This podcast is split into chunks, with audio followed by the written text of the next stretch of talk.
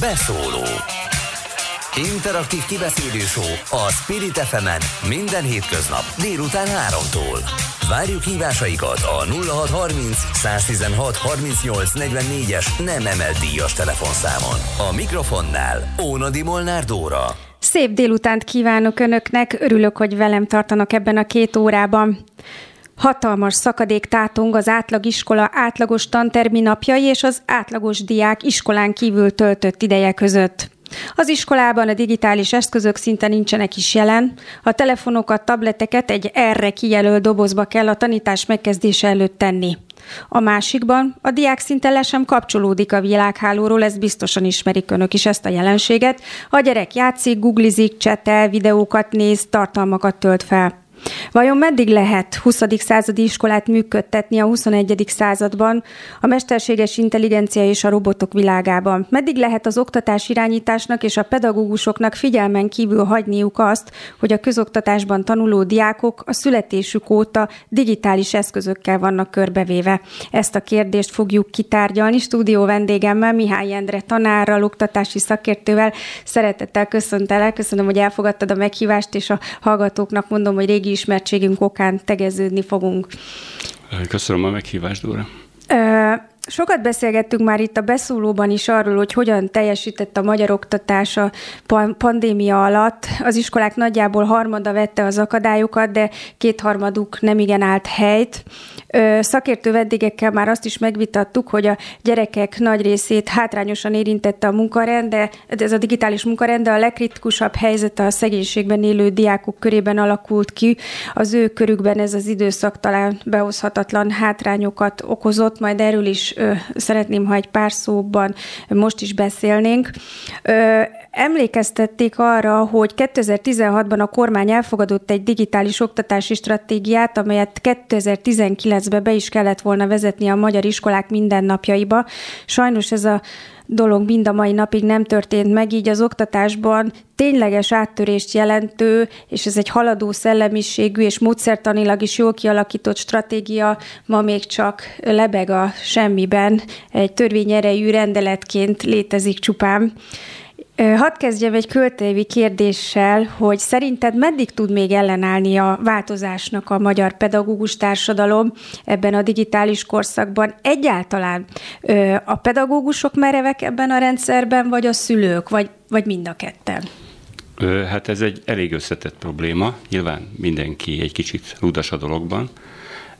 Persze szeretünk mindig a kormány felé mutogatni, a kormány függetlenül is, tehát hogy szeretjük azt mondani, hogy de bezzeg a minisztérium nem oldotta meg. Én azt gondolom, hogy ez szülői és tanári, illetve iskolai kérdés. Nyilván ezt a helyzetet egy kicsit bonyolítja az, hogy létezik a az intézmény fenntartó központ is, amelyik egy újabb fék ebben a dologban, minden pozitívuma ellenére, vagy éppen negatívuma ellenére. Ugye itt a, az egyik probléma nyilván az, hogy a pedagógus társadalom öregszik. És a pedagógus társadalom öregedésével a, a szakadék, a digitális eszközöket használó úgynevezett benszülött, a digitális benszülött, ugye ez egy ilyen közkeretű kifejezés, ugye azok a gyerekek, akik 2000 után születettek, őket tekintjük digitális benszülötteknek, és a, a, a tanárok, akik jellemzően digitális bevándorlók, ők ugye kettőjük között óriási szakadék van.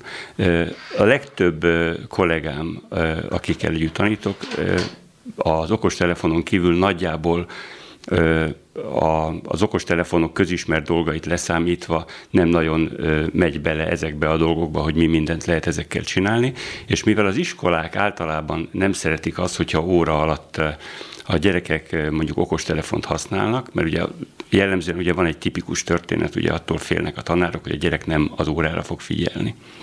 És ugye erre... Akár megalapozott is lehet. Eh, hát természetesen Sok ugye... minden elvonja a telefonon keresztül a gyerek figyelmét. Hát így van. Ez ugye, ez, ez a klasszikusan, ugye a Szugata Mitrának van erre egy nagyon jó szövege, nem tudom, hogy ismered-e, vagy a hallgatók ismerik-e. Ugye a Szugata Mitra a robotokkal kapcsolatban mondja azt, hogy ugye ha egy, egy tanárt lehet helyettesíteni robottal, akkor azt helyettesíteni is kell. Na most ez egy nagyon felháborító mondat, de ugye ez igaz az okostelefonra is, tehát hogyha egy, egy tanár egy tanórán nem tud izgalmasabb lenni, mint az okostelefon, akkor bizony ott fölmerül az a kérdés is, hogy olyan a tanár az elég jó-e. Tehát, hogy, na de visszatérve az eredeti kérdésedre, ugye, hogy a, mik az okok? Hát ugye számtalanok van, az egyik ugye a, az idősödő tanár társadalom, A másik a szülők konzervatív gondolkodása. Én azt gondolom, hogy a magyar szülőtársadalom sokkal konzervatívabb, mint amennyire egyébként a gyerek jövője szempontjából hasznos lenne. Tehát, hogy én, én, én, én nagyon jelentős problémának látom azt, hogy a legtöbb szülő valamiért abban a téveszmében, vagy abban a gondolkodásban él, hogy ha én is kibírtam, akkor te is kibírod. Tehát ez, ez is egy közismert, ugye visszatérő szöveg, hogy hát én is felnőttem, én is, stb. Na most a különbség az, hogy 2000 után úgy megváltozott a világ, annyira erős lett a digitalizáció, és ennek a különféle hatásai, most ezt nem soroljuk, mert könyvet lehet ebből írni, hogy, hogy tulajdonképpen vége van annak a korszaknak, hogy erre lehet hivatkozni. Csak hogy ezt a legtöbb ország, legtöbb társadalom, legtöbb szülői közössége, legtöbb tanári közössége nem ismerte föl. Csak 2000-es évekről beszélsz, és akárhogy is nézzük, az rengeteg ideje volt már. Tehát az alatt, az idő alatt azért így valamennyire még a digitális ö, ö, bevándorlóknak is ugye így nevezik azokat, akik ö, még akkor születtek, amikor ezek a technikák nem voltak, azoknak is lett volna idejük megtanulni egy csomó mindent. Hát meg is tanultak, tehát én most, ha konkrétan a tanár társadalomra gondolok, akkor én azt gondolom, hogy a tanárok között is ugyanúgy, ahogy a bármelyik szülői közösségben, vagy a felnőttek világában vannak olyanok, akik követik a technológiai újításokat, az újabb és újabb applikációkat, és minden ménküt letöltenek a telefonukra, és próbálnak követni dolgokat, ami zajlik és vannak azok, akik eh, gyakorlatilag gyárilag úgy vannak összecsavarozva, hogy, hogy a minimálisat teljesítik ebből, tehát mit tudom én, bevisznek egy laptopot egy órára, és akkor a YouTube csatornán keresnek egy videót, és azt összekapcsolják a projektorral, és levetítik az aktuális dolgot, és akkor ez nagyjából itt a digitalizáció ezzel ki is van pipálva, vagy éppenséggel csinálnak egy felületet. De most, ha konkrét példát kell mondani, hogy ne csak állandóan azt mondjuk, hogy bezzeg a bezeg a kormányzat nem csinált dolgokat. Én például nagyon jónak tartom az nkp.hu, ez a Nemzeti Közoktatási Portálnak a, az online felülete. Ez rengeteg jó tartalmat tartalmaz, tehát hogy gyakorlatilag a tankönyveket jól feldolgozták, vagy viszonylag jól feldolgozták. Nyilván nem olyan színvonalú ez a tartalom, mint mondjuk egy francia edüklever, vagy mondjuk a Szigong Média Dél-Koreában, de, de nagyon fejlett kis dolog, és tulajdonképpen érdemtelenül nagyon sok iskolában nem ismerik, vagy nem használják. Szülők se, gyerekek se. Tehát, Pedig hát mire lenne jó a központi irányítás, hanem olyanokra, hogy akkor legalább erre felhívják a figyelmet. Hogy így van. Itt, hát, így van. Tankönyvekre nem is lenne szükség tulajdonképpen már évek óta. Tehát még az apácai kiadós koromban, ez nagyjából tíz évvel ezelőtt volt, már akkor beszéltünk az Esztergáros Jenő bácsival erről, hogy mi lenne, hogyha abba hagynánk a tankönyvnyomtatást, és csináljunk egy, egy, egy ilyen tableten futó rendszert, amelyiket egyrészt napi szinten lehet frissíteni tartalommal, tehát hogyha felrepült a legújabb űrhajós, akkor nem azt olvassuk, hogy Gagarin felrepült, hanem a tegnapi hír van fönn, mint, mint információ. Ez ugye egy gomnyomással frissíthető lenne semmi akadálya nincs ennek, hogy ezt megcsinálják. Nem is értem, hogy miért nem történt meg nagyjából Azért érdekes ez a kérdés, mert ugye a 2000-es években rengeteg digitális eszközbeszerzés történt. Az akkori oktatás irányítás ösztönözte a pedagógusokat mindenféle elektromos eszköz, digitális eszköz beszerzésére, például ugye laptopok beszerzésére, meg egyéb projektorok, oktatást segítő eszközök beszerzésére, és mégsem történt ebben nagy áttörés.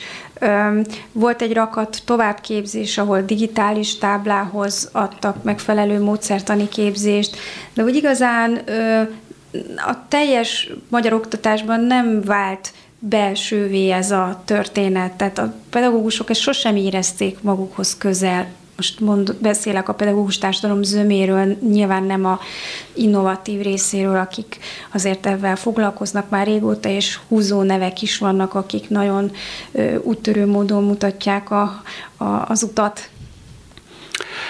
Hát gondolom a kérdésed arra vonatkozik, vagy a, a mondat, hát, hogy miért nem sikerült ezzel megbarátkozni? Nem. Hát ez is ugye összetett sokan utálják, amikor elmondják ezt a mondatot a bármilyen válasz elején, hogy, hogy összetett probléma, de ez is összetett. Ugye egyrészt van egy hosszú folyamata annak, hogy hogyan, hogyan működik egy tanári pálya.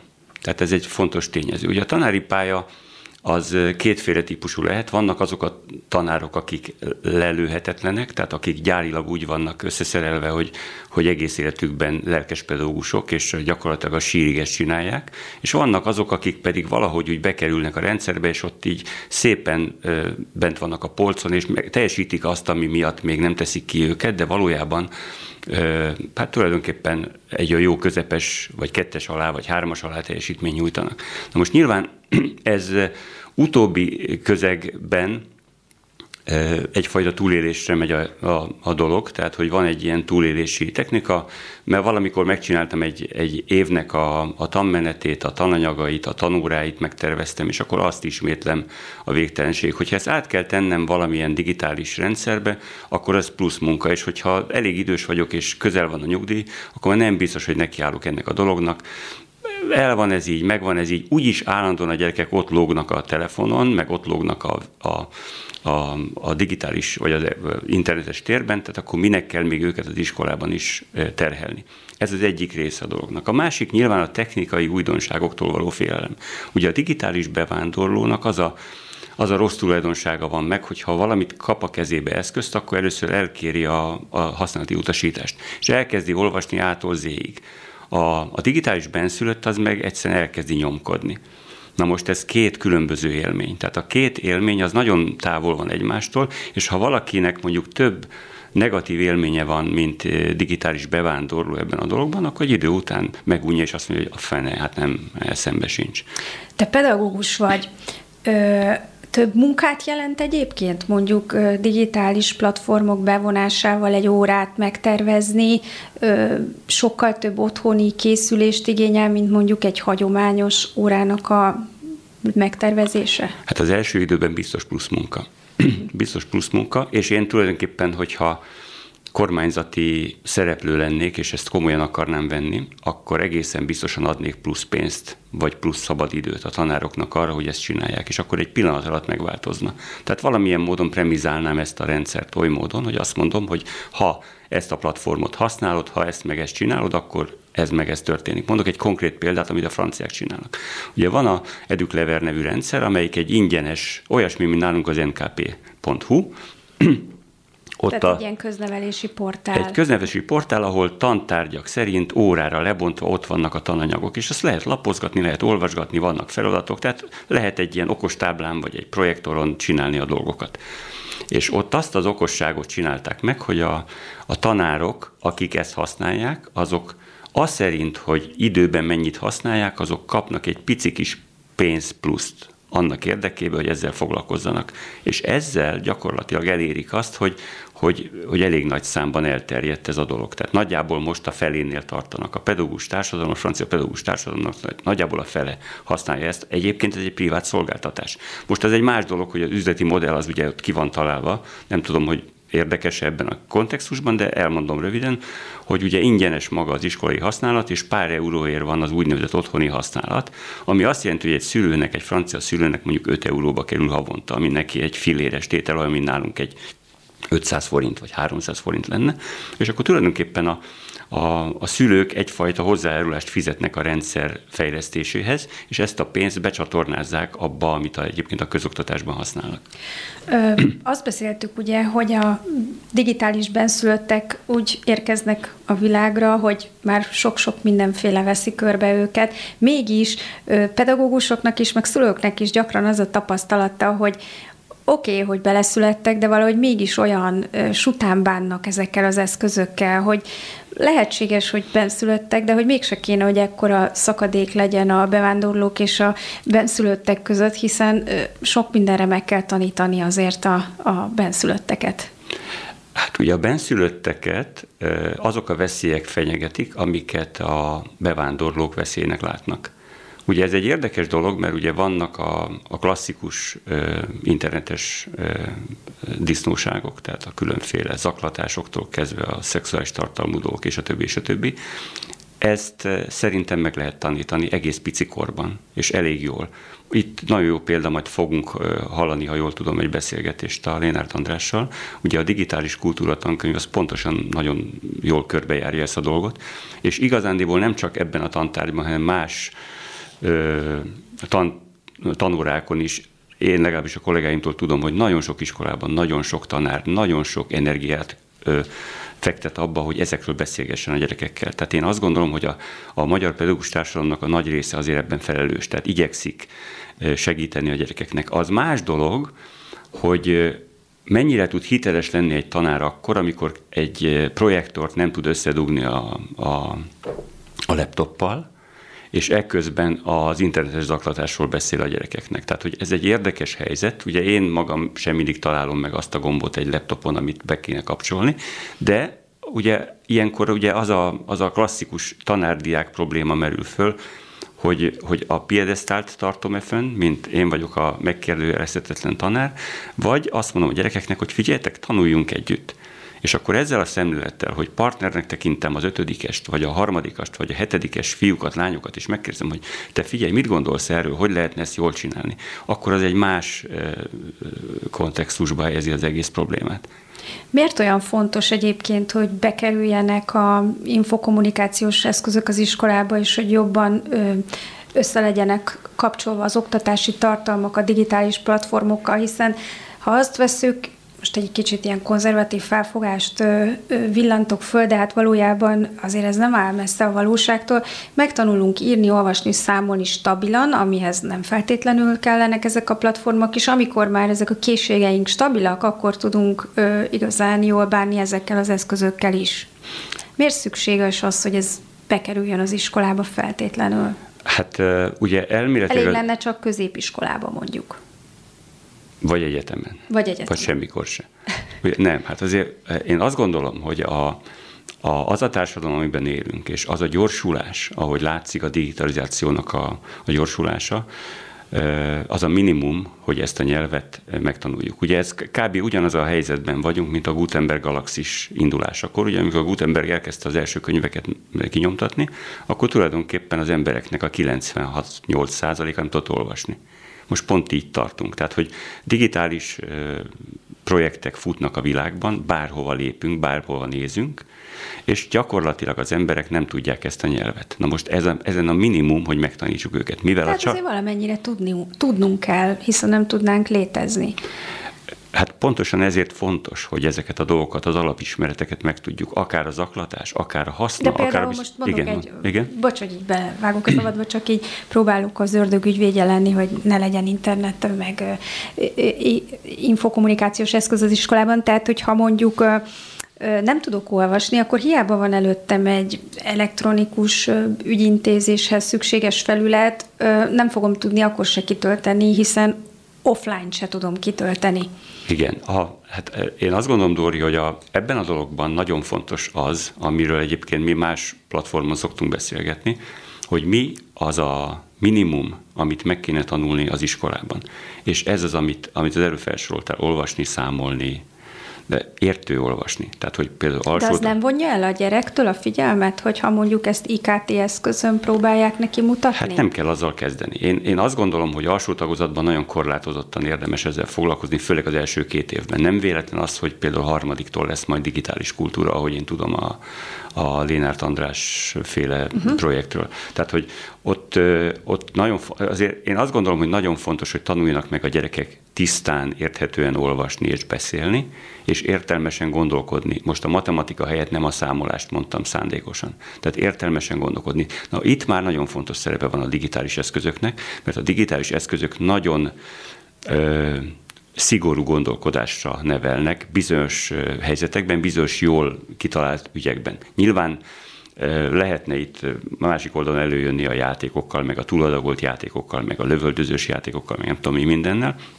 de ez egy másik terület. Tehát az oktatásügyi, vagy az oktatásra koncentrált kérdéskörben nagyon fontos az, hogy a gyerekek megtanuljanak írni, olvasni tisztességesen, és ezután engedni őket rá erre a rendszerre.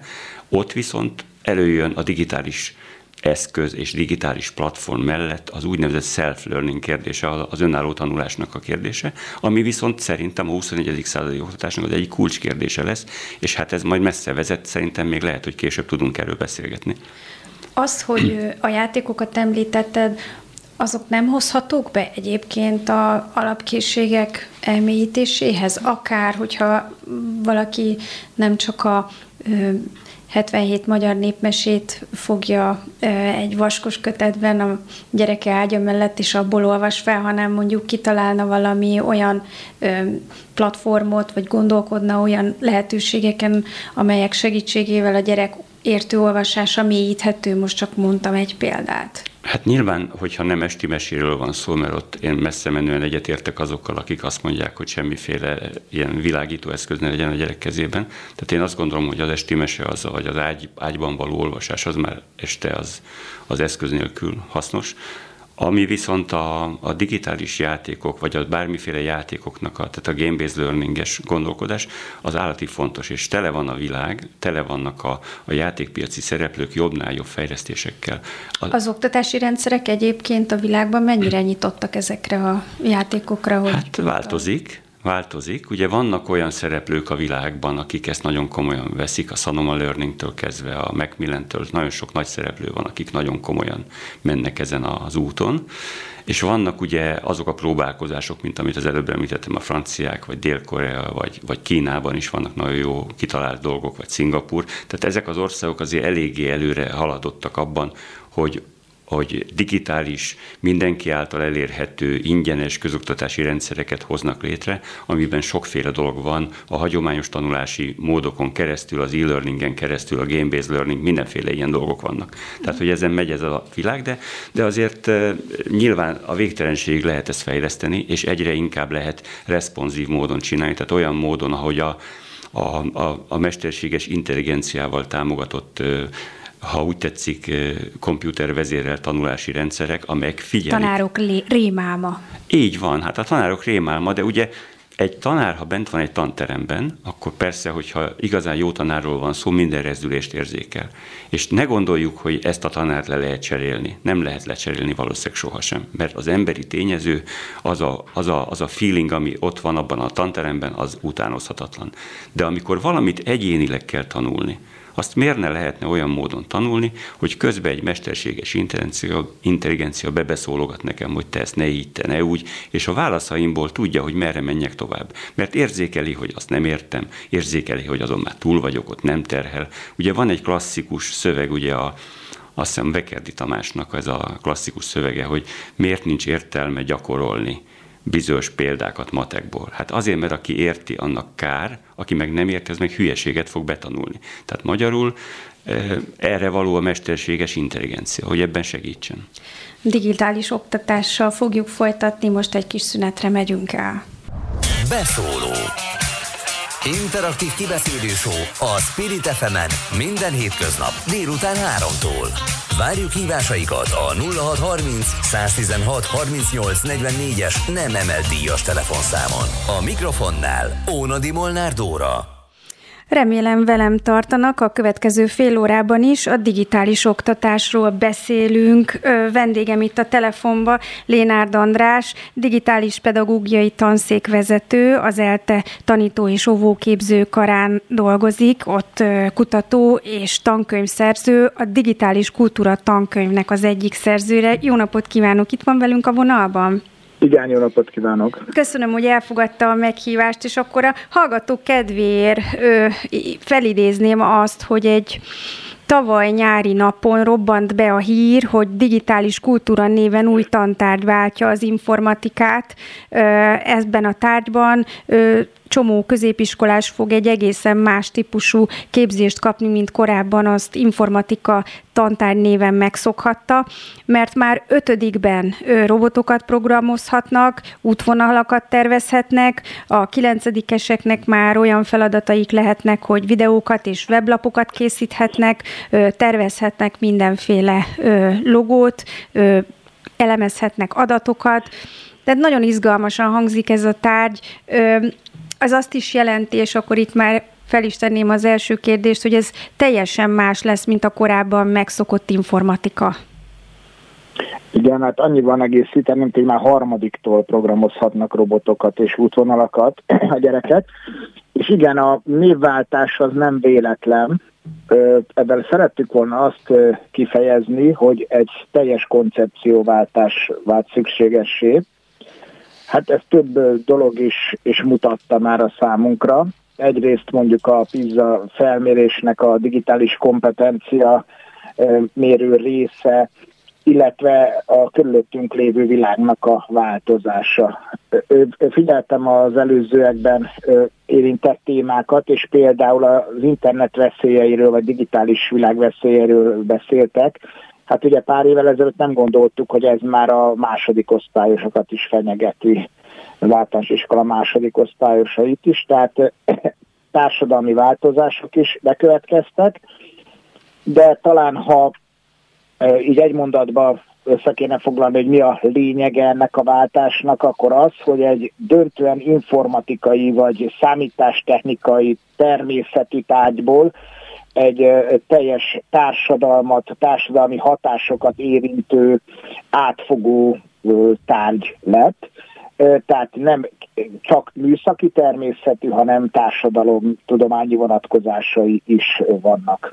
Még így elképzelve ezt a digitális kultúra dolgot, a kívülálló azt gondolhatná, hogy hát tulajdonképpen ezt minden tárgyban valahogy meg kéne jeleníteni, tehát az egész tantárstruktúrát, az összes tanított órát úgy kéne valahogy fölépíteni, hogy ez a digitális kultúra áthassa.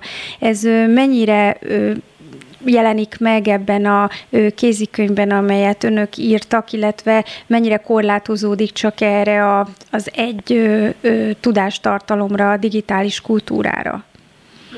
Hát ez nagyon-nagyon jó a kérdés, és amit ön mondott, ez a mi szándékunk is volt, tehát nagyon alapvető és nagyon kifejezett szempont volt az, hogy ennek a ismeretkörnek, digitális kultúrának minden tantárgyban meg kell jelennie. Ugyanúgy, ahogy az életnek szinte minden területét áthatja.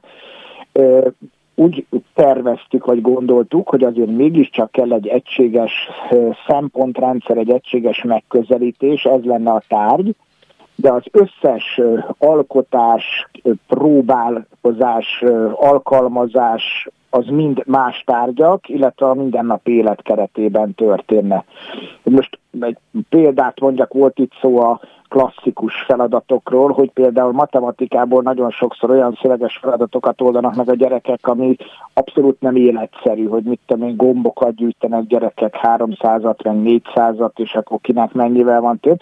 Hát informatikában is nagyon sok olyan példa volt, mondjuk például Excel tábláknak a fölépítése és ott számolás, ami, ami nem nem nagyon látták a gyerekek, hogy miért jó nekik. Mi most azt tervezzük, hogy a digitális kultúrában megtanult dolgokat már ott akár aznap más tantárgyakban is fogják alkalmazni, sőt kell, hogy alkalmazzák. Egy kicsit már utalt rá, ö, akkor ezt a tantárgyat úgy képzeljük, a digitális kultúrát, hogy ebben viszonylag kevés a lexikális tartalom? Igen, ez az egy, egyik lényege a koncepcióváltásnak, hogy talán, talán a hallgatóknak is vannak olyan élményei, sőt szinte mindenkinek, hogy, hogy számítógép generációnak a fejlődés történetét tanultuk, Najman János életét, a számítógép felépítését. Nekem a, a kedvencem az a sztori a gyerekektől, amikor azt mondják, hogy az első órán megtanultuk, hogy ö, mi a szám, számítógép teremben a rend, és a második órán dolgozatot írtunk abból, Igen, hogy mi a rend. Na, a egyik halálom egyébként, igen. Úgyhogy akkor, akkor önnek is van már ilyen tapasztalat ezek szerint. Szóval Hallottam ezek olyan ilyet. tudáselemek, vagy mondjuk, hogy egy generáció megtanulta a basic nyelvet, egy másik a DOS-t, és aztán nem használta semmire. De tehát pont ez a lényeg, hogy ha lexikai tudást, vagy egyáltalán, egyáltalán elméleti tudást olyan mértékben szeretnénk mi fejleszteni, illetve adni, amennyi a gyakorlati alkalmazáshoz feltétlenül szükséges. Tehát úgy, igen. Tehát azért ebben, ebben, ebben nagyon sokszor azért ellenállásba is ütközünk, ezt most nem tagadhatom. Nagyon sokszor például ennek a koncepciónak, az ellenlábasainak az a legfőbb elve, hogy jó-jó, de akkor miből iratunk dolgozatot. És mi a válasz ilyenkor? Ilyenkor az a válasz, hogy nem iratunk dolgozatot, hanem kitalálunk egy jó komplex feladatot, amit a gyerekek közösen, mondjuk egy projekt keretében, de akár egyénileg vagy párosan végrehajtanak, és abból nagyon-nagyon jól fogjuk látni, hogy a digitális kompetenciáik azok mennyire fejlettek, mennyire tudják alkalmazni, és ha valahol valami segítségre szorulnak, akkor azt már ott helyben meg tudjuk adni nekik. Mondhatjuk azt, hogy a digitális kultúra lesz a modern pedagógiai eszköztár trójai falova. Ezt kell betolni ahhoz a magyar iskolába, hogy mondjuk projektpedagógia elterjedjen, a kooperatív módszerek elterjedjenek?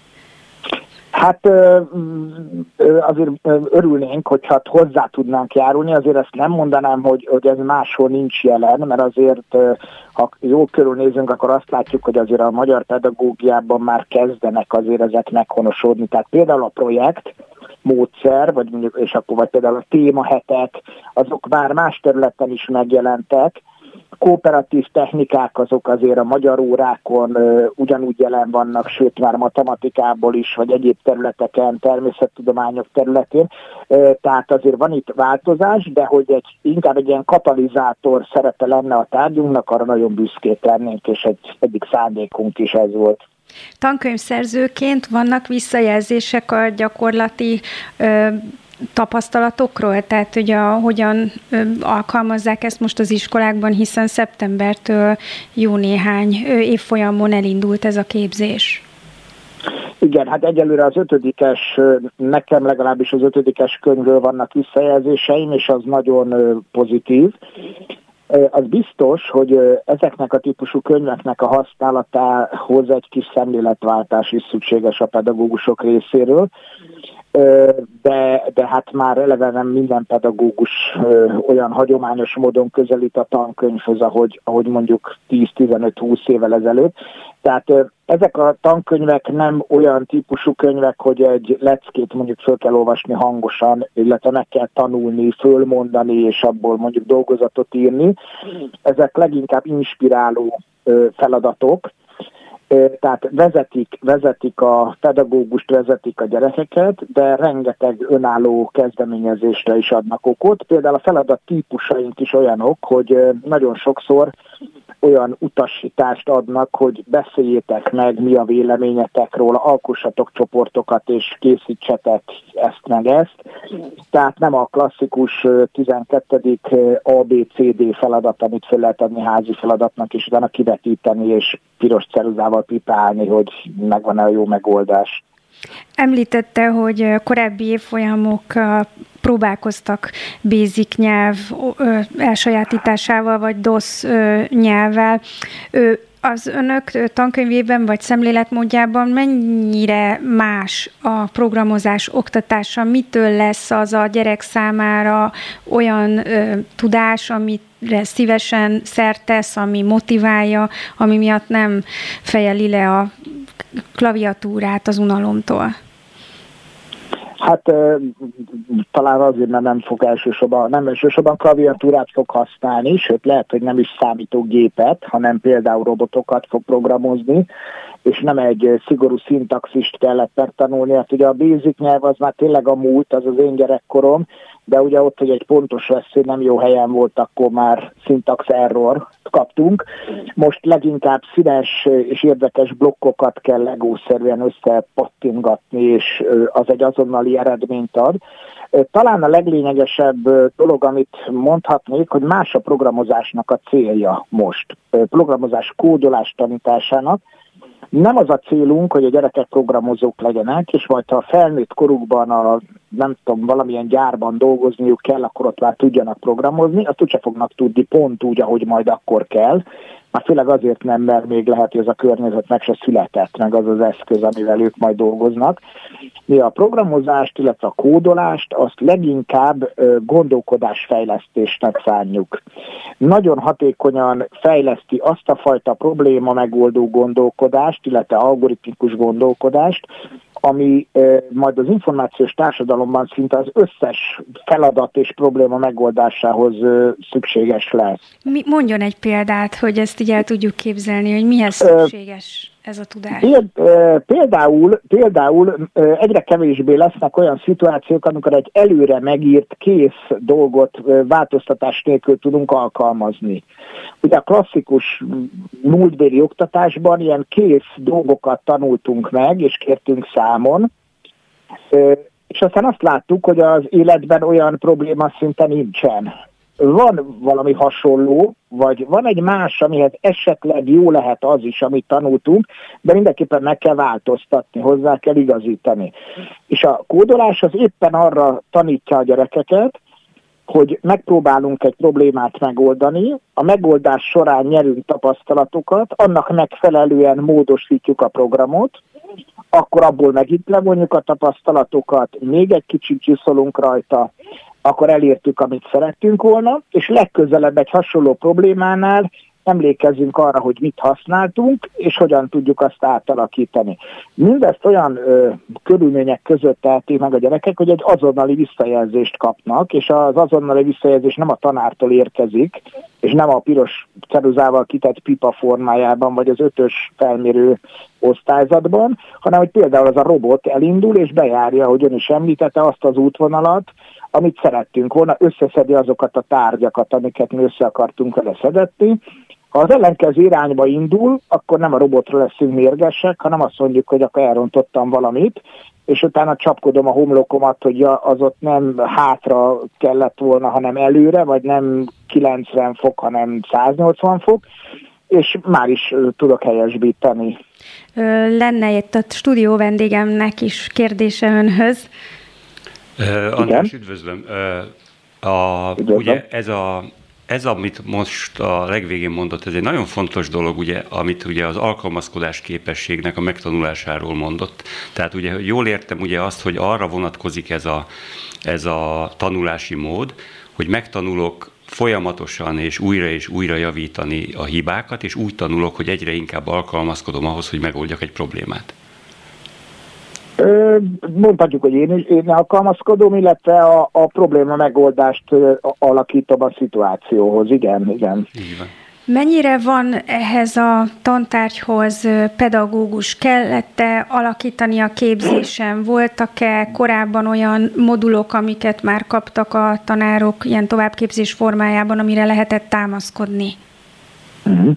Hát ez a, ez a legfőbb, legfőbb probléma, illetve ellenér most, de én erre azt mondom mindig, hogy ha netán most vannak is a pedagógusok képzésében itt problémák, akkor erre nem az lenne a megoldás, hogy felfüggesztjük ezt a fajta tanítást. Inkább a pedagógusoknak a képzettségét kell a problémához igazítani, és nem fordítva.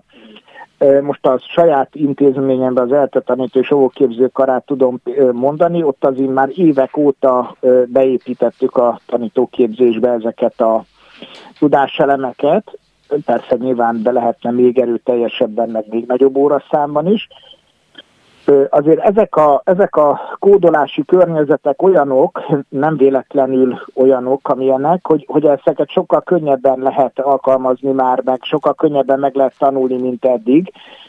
Tehát ugye itt említették a Nem kell hozzá matek professzornak lenni. Sőt, egyáltalán nem kell hozzá matematikát uh-huh. tudni. Ugye van egy ilyen sztereotípia, hogy a programozás, a matematika az, az valahogy ez egy nagyon testvére. elvont dolog, és igen, igen. A... Általában ö, ö, szemüveges, kopasz emberek sötét szobákban ilyen zöld kijelzők előtt szokták ezt csinálni, Hát ez most már megdőlt, mert most vicces robotokkal a padlón hasalva tudják a gyerekek is csinálni, de visszatérve a kérdéshez, tehát azért ez egy jóval könnyebben megtanulható, a tankönyv szerkezete is segíti ezt, és hihetetlen mennyiségű ö, tudás, bázis áll a pedagógusok rendelkezésére, és így igaz, ahogy a bevezetőben vagy az előzőekben beszélték, ezek már más típusú ö, tudásmegosztást ö, kívánnak. Például robotikában a különböző ilyen tematikus Facebook csoportok, illetve különböző feladatgyűjtemények, illetve különböző cégeknek a kódolás segítő oldalai sokkal hatékonyabb eszközök, mint például egy 60 órás pedagógus továbbképző tanfolyam egy, egy gépteremben péntek szombatonként munkaidő után. Tehát változik, tehát a, a, változik a tudás átadás módja is. Ettől függetlenül mindenféle továbbképzéssel is készülünk, és szeretnénk majd segíteni a pedagógusokat, de, de nagyon sok mindent már, már nem a hagyományos módon, vagy nem a megszokott módon tudnak elsajátítani rugalmasabban, saját szabadidejükben, és hihetetlen sok anyag áll ehhez most már rendelkezésre. Nagyon szépen köszönöm Lénát Andrásnak, a Digitális Kultúra tankönyv szerzőjének, a digitális pedagógiai tanszék vezetőjének, hogy velünk volt, és mindezt elmondta. Minden jót kívánok! Köszönöm szépen a meghívást viszontalásra! Azért itt is érzékelhető ebből a beszélgetésből, hogy a pedagógusokon sok múlik, és itt a képzési láb az, az nagyon ö, kritikus ebben a kérdéskörben. Így van, hát Lénárd András nagyon udvariasan próbálta ezt a dolgot kezelni. Ugye Valószínűleg az egyetemi képzési területen is ugyanaz a probléma, mint egyébként minden ilyen területen, hogy nagyon lassan mozdulnak a rendszerek. Tehát, hogy ez, tényleg ezek ilyen nagy csatahajók, hogy eltekerem a kormányt, és két év múlva elkezd mozdulni az orra hajónak. Tehát, hogy nagyon lassan lehet átállítani a gondolkodást erre az, ebbe az irányba. De egyrészt lehet... De én teljesen optimista lettem most, hogy hallgattam Lénárd Andrást. Arra gondoltam, hogy ha tényleg ez a digitális kultúra tárgy, ez úgy elindul egy iskolában, azért az hatni fog a többiekre is. Szóval azért egy, egy hagyományos módszerekkel dolgozó pedagógus is azt fogja látni, hogyha az egyik teremben ott kusznak, másznak a gyerekek is, egy robotot lögdösnek is próbálnak irányítani, akkor, és ott látszik, hogy érdeklődő tanulás van, motivált tanulás van, akkor az nyilván elgondolkodtatja a többieket is ott a tantestületben, hogy ez hát lehet igen, alkalmazni. Előbb, előbb-utóbb verseny lesz, tehát előbb-utóbb a házon belül elindulnak a verseny dolgok, és ez egy nagyon fontos ügy lesz a, a, a mindennapokban. Nyilván az egy fontos tényező azért, amit Lénár nem érintett, hogy kik tanítják ezeket a tantárgyakat most. Tehát, hogy azért az a gyakorlat az úgy néz ki, hogy a korábbi informatika tanárok kapták meg a digitális kultúra tantárgyat. Uh-huh. És a, a, az informatika tanárok egy bizonyos része ugyanúgy idősebb korosztály, mint az összes többi tanárkollega. Hát meg itt az elmúlt években annyi hmm. átalakítás érte őket, hogy bizony Igen. már sokan vannak közülük úgy, hogy a hátuk közepére nem kívánják azt, hogy valami újat elsajátítani, meg belefolyni. Én, igen, én egyébként egy nagyon merészet csinálnék a, a, a, a, ebben a helyzetben. Én azt csinálnám, hogy odadnám fiatal egyetemistáknak ezt a témát az iskolákban, és beengednék tanárszakon tanuló fiatal srácokat, lányokat az iskolákból, tanítsák ők ezt a dolgot, mert annyival közelebb vannak. Na hát, ha hallgatják a döntéshozók igen, közül, hallgassák. viszont most a vonalban üdvözölhetek egy ötödik osztályos diákot, Gáspári Miklós. Szia, itt vagy velünk? Itt vagyok, igen, jó napot kívánok! Köszönöm szépen, hogy elfogadtad a meghívásunkat, hiszen ö, azért keresünk, hogy a legérintettebbek, azaz a diákok oldaláról mesélj nekünk arról, hogy te hogy éled meg ezt a nagy változást. Nálatok hogy történt például, amikor jött a pandémia, és egyik pillanatról a másikra át kellett állni a digitális munkarendre, az a ti iskolátokban könnyen ment? Hát azért volt egy két-három net szünet, amikor úgy be kellett, be kellett vezetni a digitális oktatást, de utána nagyjából simán ment. Mennyire vagytok ti gyerekek, hát hogy mondjam, rá gyógyulva készülékekre, hát mennyire érzékeled azt, hogy a tanórán kívül azért jó sokat számítógépeznek a barátaid, esetleg te is sokat telefonoztok, mennyire érzed azt, hogy a mindennapokban ez nagyon jelen van, vagy vannak azért ö, olyan tevékenységek, amik függetlenek a digitális eszközöktől? Hát azért van néhány osztálytársam, akin rendszeresen látom, hogy most szívesen elővenne egy eszközt, de amúgy nem szokták annyira sokat használni, és én se használom annyira sokat. Amikor azt érzékeled, hogy elővennék az eszközt, akkor ők játszani vennék elő, vagy szerinted lenne arra mód, hogy esetleg úgy elővenni az eszközt, hogy bekapcsolódni az eszközön keresztül a tanórába? Hát ez nagyon is is, mert legtöbbször amúgy szerintem játszani vennék elő, de igazából tanulásra is szokták használni. Te mire szoktad használni? Hát én néha-néha játszom rajta, és egyébként tanulok rajta. Hasz, vannak olyan platformok, amik a telefonodon vannak, vagy a számítógépeden, amik már így az iskolához is kellenek? Hát igen, vannak, van egy-kettő. És mennyire támogatja az iskola azt, hogy például ö, nálad legyenek az eszközök? A telefont ezek szerint nem lehet elővenni, de esetleg vannak olyan ö, tantárgyak, amit kifejezetten számítógépen tanultok? Hát mondjuk az informatikán abszolút a számítógépről és annak felépítéséről tanulunk, de amúgy csak amikor egy-két játékóra van, csak akkor hoznak be a tanárok mondjuk tabletet. Ö, szoktak például használni öm, kivetítőt, projektort, interaktív Igen. táblát, tehát hogy ezek már így benne vannak az iskolai mindennapokban? Igen, vannak mondjuk nálunk olyan tanárok, akik bekapcsolják a vetítőt, és akkor az alapján mesélnek. Amikor például feladatot adnak ki, akkor azt számítók, tehát valamilyen platformon keresztül adják ki, mondjuk Google Classroomon, vagy más egyéb platformon keresztül, vagy kiadják a feladatot, be kell írni a füzetbe, és ceruzával, tollal csináljátok meg, vagy számítógépen keresztül adtok be mondjuk PPT-ket, vagy dolgoztok projekteken? Hát ugye elsősorban ki kell írnunk a leckefüzetbe, de ez mindig a Kréta nevű digitális platformon is be kell írniuk, tehát onnan is lehet tájékozódni. Tehát akkor már ő, a pedagógusok is, tehát a tanáraitok is használják, meg ti is használjátok. Igen, Mi Mi az, van ami- külön tanári kréta, meg külön diáki kréta. Mi az, amit te bevinnél az oktatásba, ha rajtad múlna?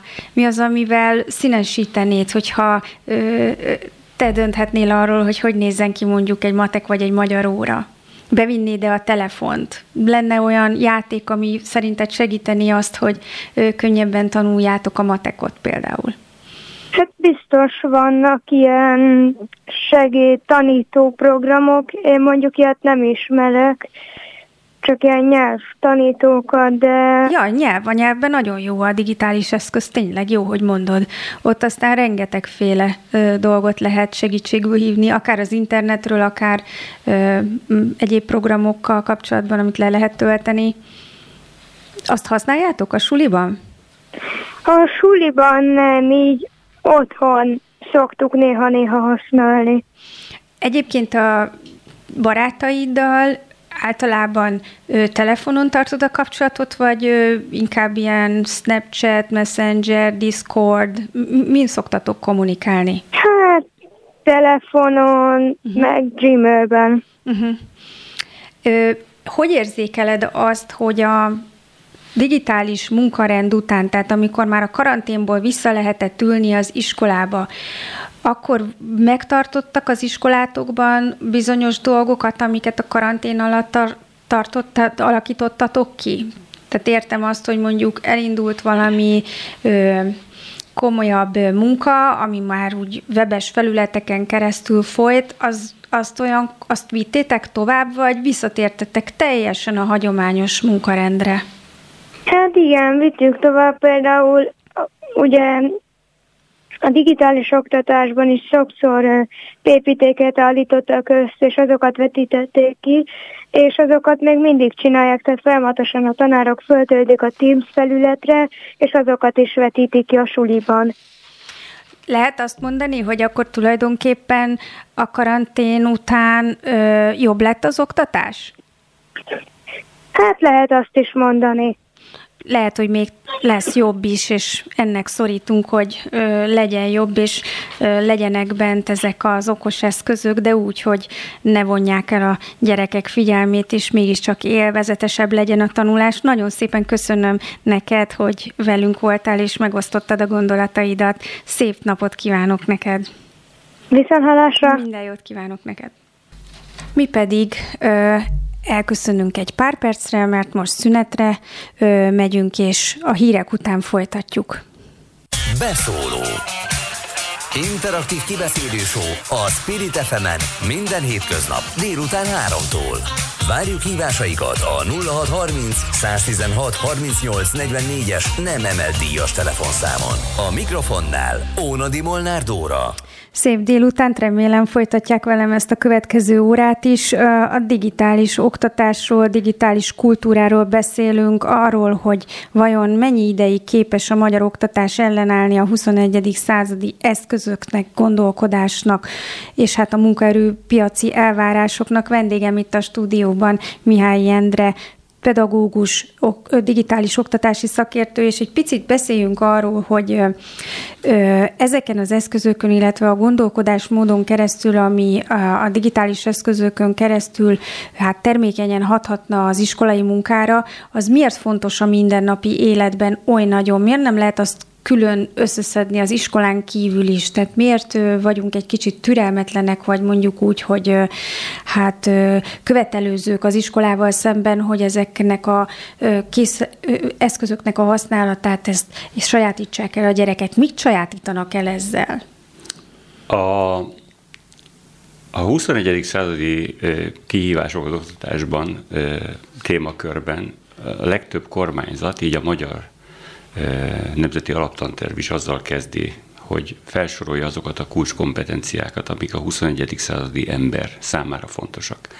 És ezekben a kompetencia listákban gyakorlatilag szinte bárhova nézünk a világban, ugyanazok a dolgok szerepelnek, Tulajdonképpen azért fontos, mert a 21. században a, a megfelelni a munkaerőpiaci elvárásoknak azok nem azoknak a tantárgyaknak és a tantárgyak tartalmainak való megfelelés jelenti, egyébként száz évvel ezelőtt se ezt jelentette, hanem meg kellett felelni a munkaerőpiacnak, ami a 21. században körülbelül úgy néz ki, hogy alkalmazkodási képesség, kreativitás, gyors váltás, kommunikációs képességek, idegen nyelvi képességek és természetesen digitális kompetenciák.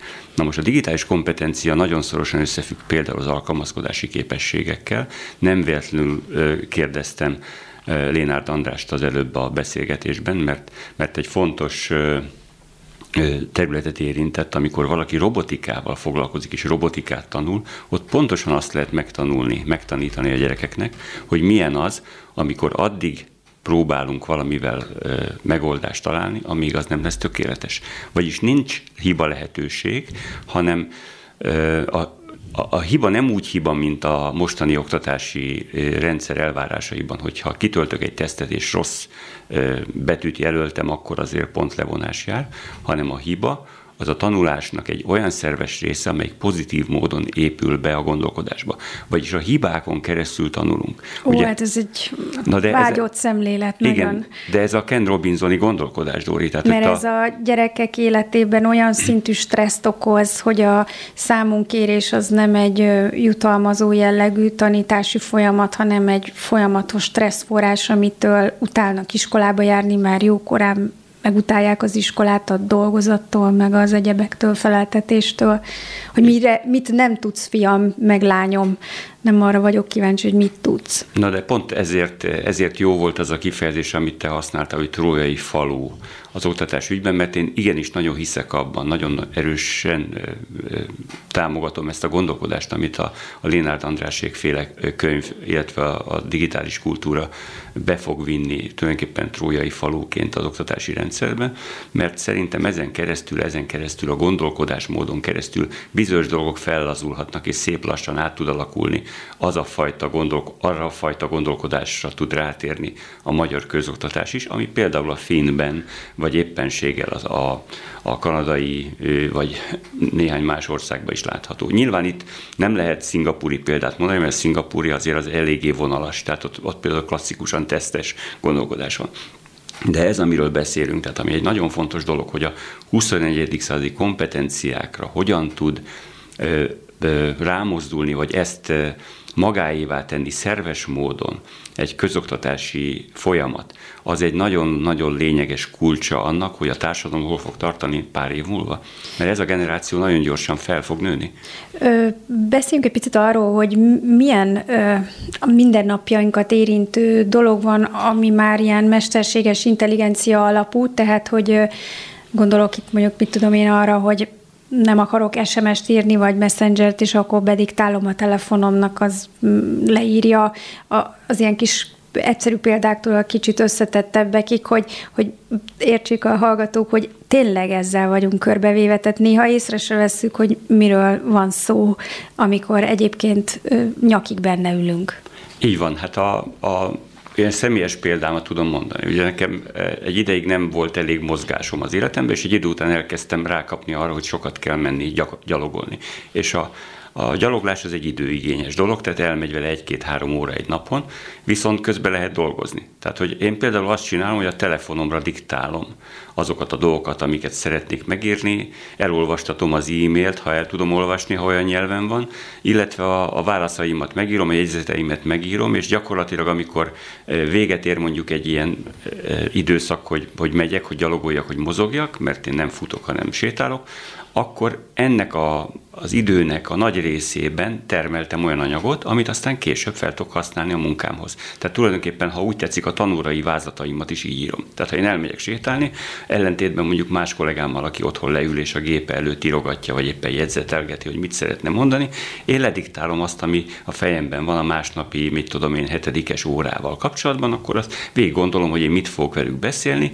Nyilván azt tudom fejből, hogy mi a témakör, tehát mit tudom én, ha mondjuk a művészet történetben egy adott témát kell megbeszélnünk, akkor én ezt tudom, hogy kb. mi van benne, de hogy azt én hogyan közelítsem meg, és milyen csavarokat tegyek bele, azt én lediktálom, vagy ha úgy tetszik, a lediktálás mellett útközben megnézem a, a YouTube felületet, hogy én abból mit fogok megvetíteni, vagy éppen ha találok TikTokon valamit, akkor azt teszem be, hogy majd a TikTokon megmutatom nekik, hadd érezzék azt, hogy a, a nyugdíj közeli tanár az hogyan tud másképp gondolkodni az ő fejükkel. Nyilván nem tudok egyébként. És amikor kóricálsz az erdőben, akkor Google térképet használsz, hogy kitalálj az erdőből? Nem kell ahhoz. Én sajnos ilyen szempontból jól vagyok összecsavarozva, tehát ez simán. Ezt csak azért kérdezem, igen. hogy az is például egy ilyen mesterséges intelligencia-szerű hát Abszolút, sztori? hát minden ilyen, természetesen. Ugye Mert ugye azt is már olyan természetesnek vesztük, hogy ö, ö, térképet használunk, navigációt használunk, a kocsi elnavigál minket bárhova a föld bármely pontjára.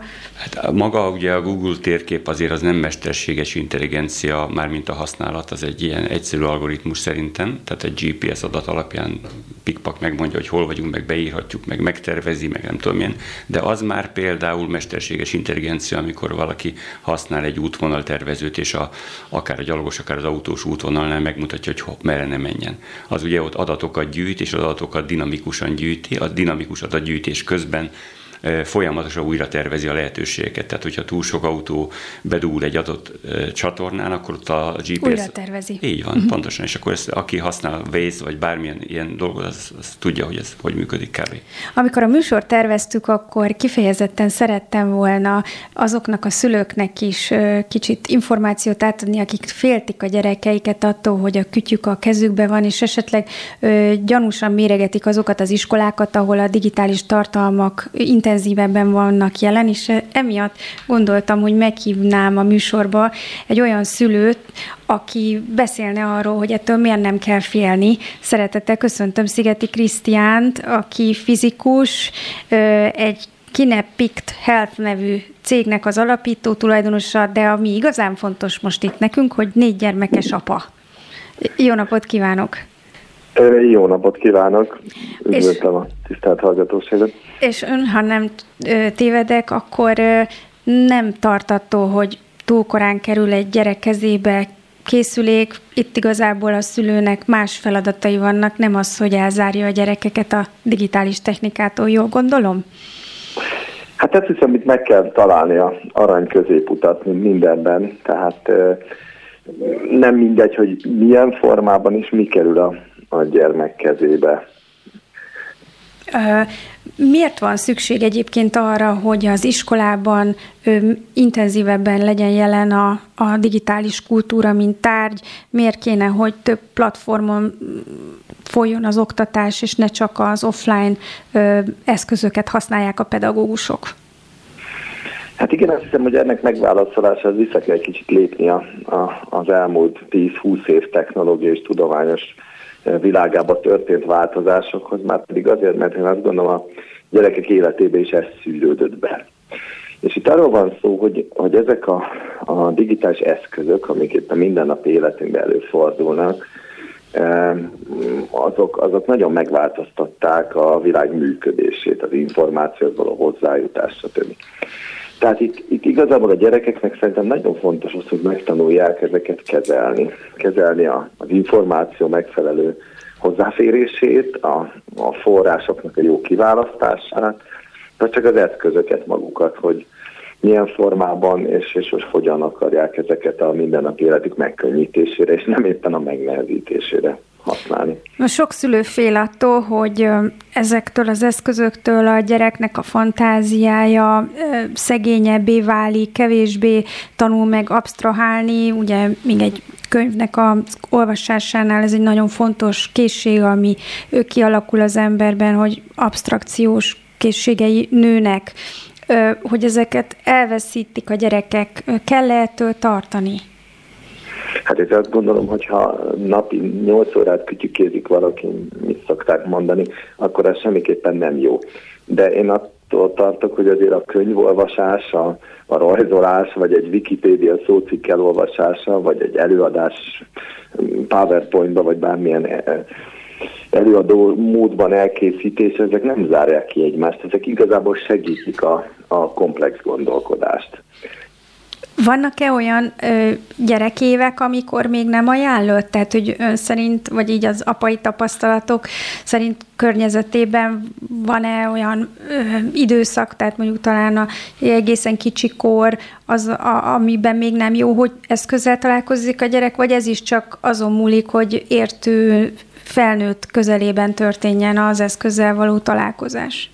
Hát én azt gondolom, hogy a szakirodalom eléggé megosztik ennek szempontjából, és én nem vagyok gyerekpszichológus, tehát erre nem tudok mit mondani, én csak a saját tapasztalataimat tudom elmondani.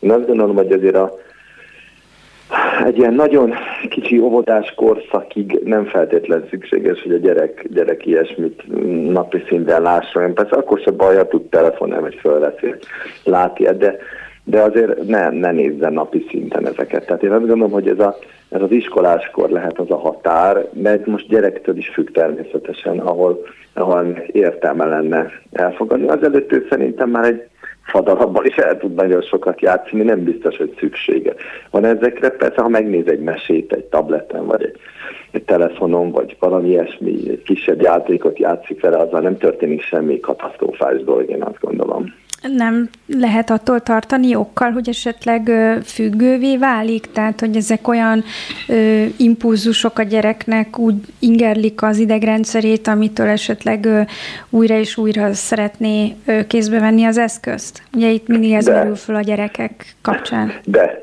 de alapvetően itt azt hiszem, a gyerekek között nagyon nagy különbségek vannak, hogy ki hogy reagál rá. Tehát itt, ha a saját gyerekemet veszik, akkor nagyon nagy különbségek vannak közöttük ebből a szempontból. De hát itt persze, itt a szülőnek van ugyanúgy felelősség, hogy a gyerek a cukros teát is szeretné sokat iszogatni, és hogy ne engedje, de hát ezt, ezt meg kell találni. Uh-huh. Ön hogy képzeli el az ideális iskolát? Ott, ott mennyire van jelen ez a uh, digitális eszközrendszer? Hát, hogy én mit képzelek, és hogy hát nem tudom, mennyire releváns ebből a szempontból. Hogy ne lenne releváns a szülőknek a nagyon fontos a szülőknek a hozzáállása, ugyanis pont hmm. itt az adás elején arról beszélgettünk, hogy sokszor a szülők félnek attól igazán, hogy hú, hát hogyha tableteken folyik az oktatás, vagy sokat kütyüznek, akkor, akkor nem, nem tanulja meg, hogy mikor született Arany János az a gyerek. Hát igen, ez egy nagyon jó gondolat, ilyen szempontból megközelítel kérdésben. Azt gondolom, hogy azért érdemes megnézni, hogy mondjuk más külföldi országban hogy megy ez. Tehát én azt gondolom, hogy például mondok egy példát, ami nem biztos, hogy nem követendő, de ez egy tény, hogy egyes nyugati országban nem tanulnak meg kézzel írni, csak sokkal később. Viszont a tízújas gépelés az egy korai időszakban a gyerekeknek már készségszinten kell, hogy működjön. Nem hiszem, hogy ez a jó csak mondom, hogy vannak ilyen lehetőségek is. Tehát szerintem itt megint az a helyzet, hogy a, hogy a tablet használata a hétköznapi oktatásban nem feltétlenül rossz, ha azt megfelelő módon használják ki az abban rejlő lehetőségeket. Tehát én például az Arany Jánost hozta példaképp, az egy nagyon jó dolog, hogy, hogy szerintem ha a gyermek megtanulja azt, hogy egy az interneten hogyan találhat meg egy lexikális adatot, amit nem mindig nagyon könnyű, ugye, az, az egy nagyon hasznos dolog neki az életbe. És hát most mindegy, hogy természettudományos, vagy, vagy, vagy irodalmi dologról, vagy történelemről van szó, én azt gondolom, hogy ez, ez, ez a fontos része a dolognak. Például most az elmúlt időszakban erre nagyon sok furcsaságot talált az ember az interneten, hogyha embereknek, a, hogy mondjam, a, nem a gyermekeknek, hanem a felnőttek jobban tudnának keresni mondjuk az interneten, akkor rögtön találtak volna tudományos irodalmat, ami a Covid járvány hatásairól és egyebekről, és akkor mindenki tájékozódhatott volna, mielőtt gondolkodik. Tehát én azt gondolom, hogy ez, ez, ez a fontos része a dolognak. Mik azok a, most már itt említett egyet, tehát a kritikus gondolkodást, tehát hogy elválasztani a, a, a fake news-t, az álhíreket a, a valóságtól, illetve a tájékozódás képességét, hogy mi, mik azok, amik így behozhatók lennének ön szerint ideális esetben egy jó iskolába? És miért van rájuk szükség? Tehát azt sokan gondoljuk szülők, hogy hát jó van, jó az, hogyha a gyerek konzervatív módon van oktatva, mert aztán amikor majd hazajön, akkor majd ott úgyis kezébe veszi a telefont, és ott majd úgyis mindent megtanul. De hogy ez azért nem így van, tehát hogy sok mindent kell eh, ahhoz eh, a gyerekeknek eh, elsajátítaniuk, hogy értőn tudják használni az eszközeiket, meg a kör, körülöttünk lévő világot. Itt most pont arról beszéltünk, hogy a navigációtól kezdve az elektromos ügyintézésen át annyi mindenhez kellenek ezek a képességek. Igen, hát itt, itt az a helyzet, hogy én tudósok azt szokták mondani, és én is az vagyok tulajdonképpen, hogy a, a információ vagy a tudás mennyiség pár évente duplázódik. Na most ennek azért gondolhatjuk, hogy ezt a pár évente duplázódó tudás mennyiséget milyen formában és hogyan lehet a gyerekekbe belerakni, hát sehogy. Tehát itt azt gondolom, hogy az, hogy egy, hogy egy gyermek megtanulja föl dolgozni ezeket az információkat pont így, ezt ahogy mondta is fake news, kritikus gondolkodás, szerintem ez a legfontosabb része. Tehát, hogy persze, vannak olyan alap koncepciók, vagy alapgondolatok, mondjuk, hogy kettő meg kettő négy, ezt nem árt a gyermek megtanulja, mert ez, ez nem változik.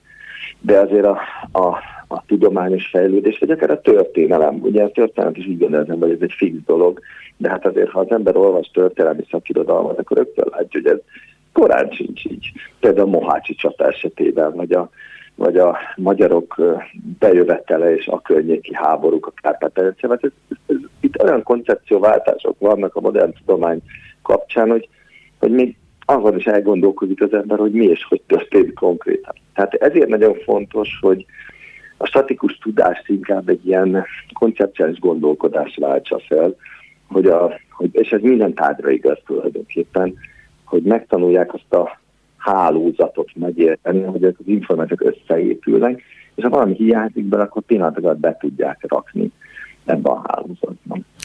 Ön szerint mennyire volt hasznos most ebben az egy értelemben hasznos, mert ugye a járványnak mindenféle aspektusát ismerjük, de a hasznosságát nem annyira, de mondjuk az, hogy a digitális munkarendre át kellett állni, ennek lehet-e utólag, akkor inkább így teszem fel a kérdést, hasznossága az iskolában önöknél, a gyerekeinél mennyire tapasztalta azt, hogy esetleg ö, kialakultak jó gyakorlatok, ö, amik aztán megmaradtak a most az offline időszakban és a jelenléti oktatásban is?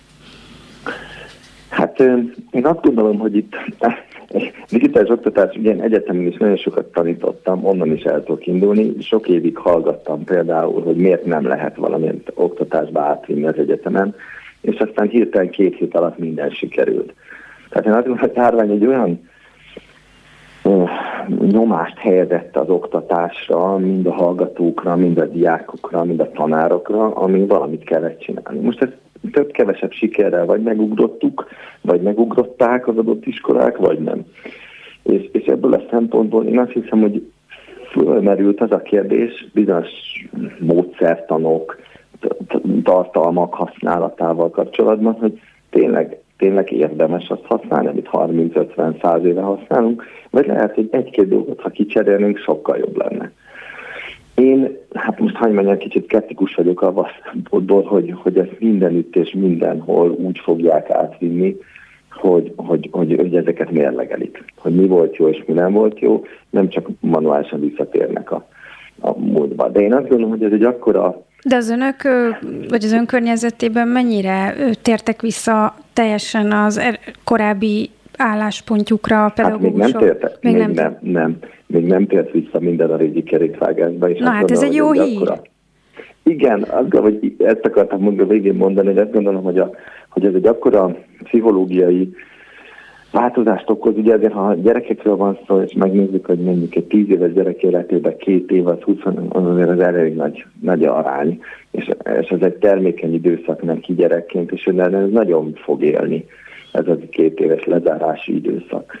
Tehát, hogy, hogy ő bennük olyan változást okozott, most, hogy ez jó meg rossz értelemben, hogy itt mind a kettőről lehet beszélni, ugye, mert nagyon sok pszichológiai probléma is előjött ezekkel a, ezekkel a lezárásokkal, de én azt gondolom, hogy ez valamilyen szinten változást fog okozni, és ennek a hosszú távú hatásait, ha ügyesek vagyunk, akkor, akkor élvezhetjük. Épp pont azért ő, ő, gondoltam, hogy itt most nem térnék ki a pszichológiai hatásokra, mert az egyértelműen nagyon, Igen, nem, nagyon én, károsak. Itt most kifejezetten a, az oktatás tartalmi ö, történetekre voltam kíváncsi. Nem tudom, hogy ö, önöknél melyik volt többségben, melyik vélemény. A kétfajta szülői véleménnyel találkoztam én. Az uh-huh. egyik, aki azt mondták, hogy milyen fantasztikusan átálltak a pedagógusok, és a gyerek csak leült a gép elé, és egész nap tanult, és és mindenféle feladatokban vett részt, és együtt dolgozott azokkal a pattársaival, akikkel egyébként jelenléti oktatásban szóba se áll. A másik szülő meg azt mondta, hogy úristen, hát mindent én csináltam a, a pedagógus helyett, és inkább nekem kéne osztályoznom a saját gyerekemet, és tulajdonképpen föl kéne vennem a pedagógusnak a fizetését is. Hát na most igen, ez egy nagyon nehéz kérdés, amit mond, és igazából ez mind a kettő egyszerre igaz. Én azt gondolom azért, mert hogy vannak olyan iskolák, pedagógusok, akiknél az egyik irányba ment el a helyzet, valami oknál fogva, a másik esetben a másikra. És de, de azért itt fontos megjegyezni a gyerekek közötti különbséget is. Tehát, hogy van olyan gyerek, aki arra, hogy kétszer két centire látja a tanárt, hát arra maximum úgy fog reagálni, hogy kikapcsolja a kamerát és jót alszik az órán. A másik viszont motiválva érzi magát abban, hogy végre nem kell ott ülni, és, és tud gondolkodni arról, amiről éppen szól az óra. Tehát én azt gondolom, hogy nagyon nehéz ilyen általános párhuzamokat, vagy mi, mi, egy általános konklúziót levonni ezzel kapcsolatban, hogy, hogy, hogy melyik az igaz. Én azt gondolom mind a kettő egyszerre. Minden esetre öné a műsor mondata, hogy nem teljesen tértek még vissza a korábbi gyakorlathoz, és vannak nyomai annak, hogy a digitális platformokból összeszedett eszközök, azok, meg módszertanok, azok valamennyire tovább fognak élni.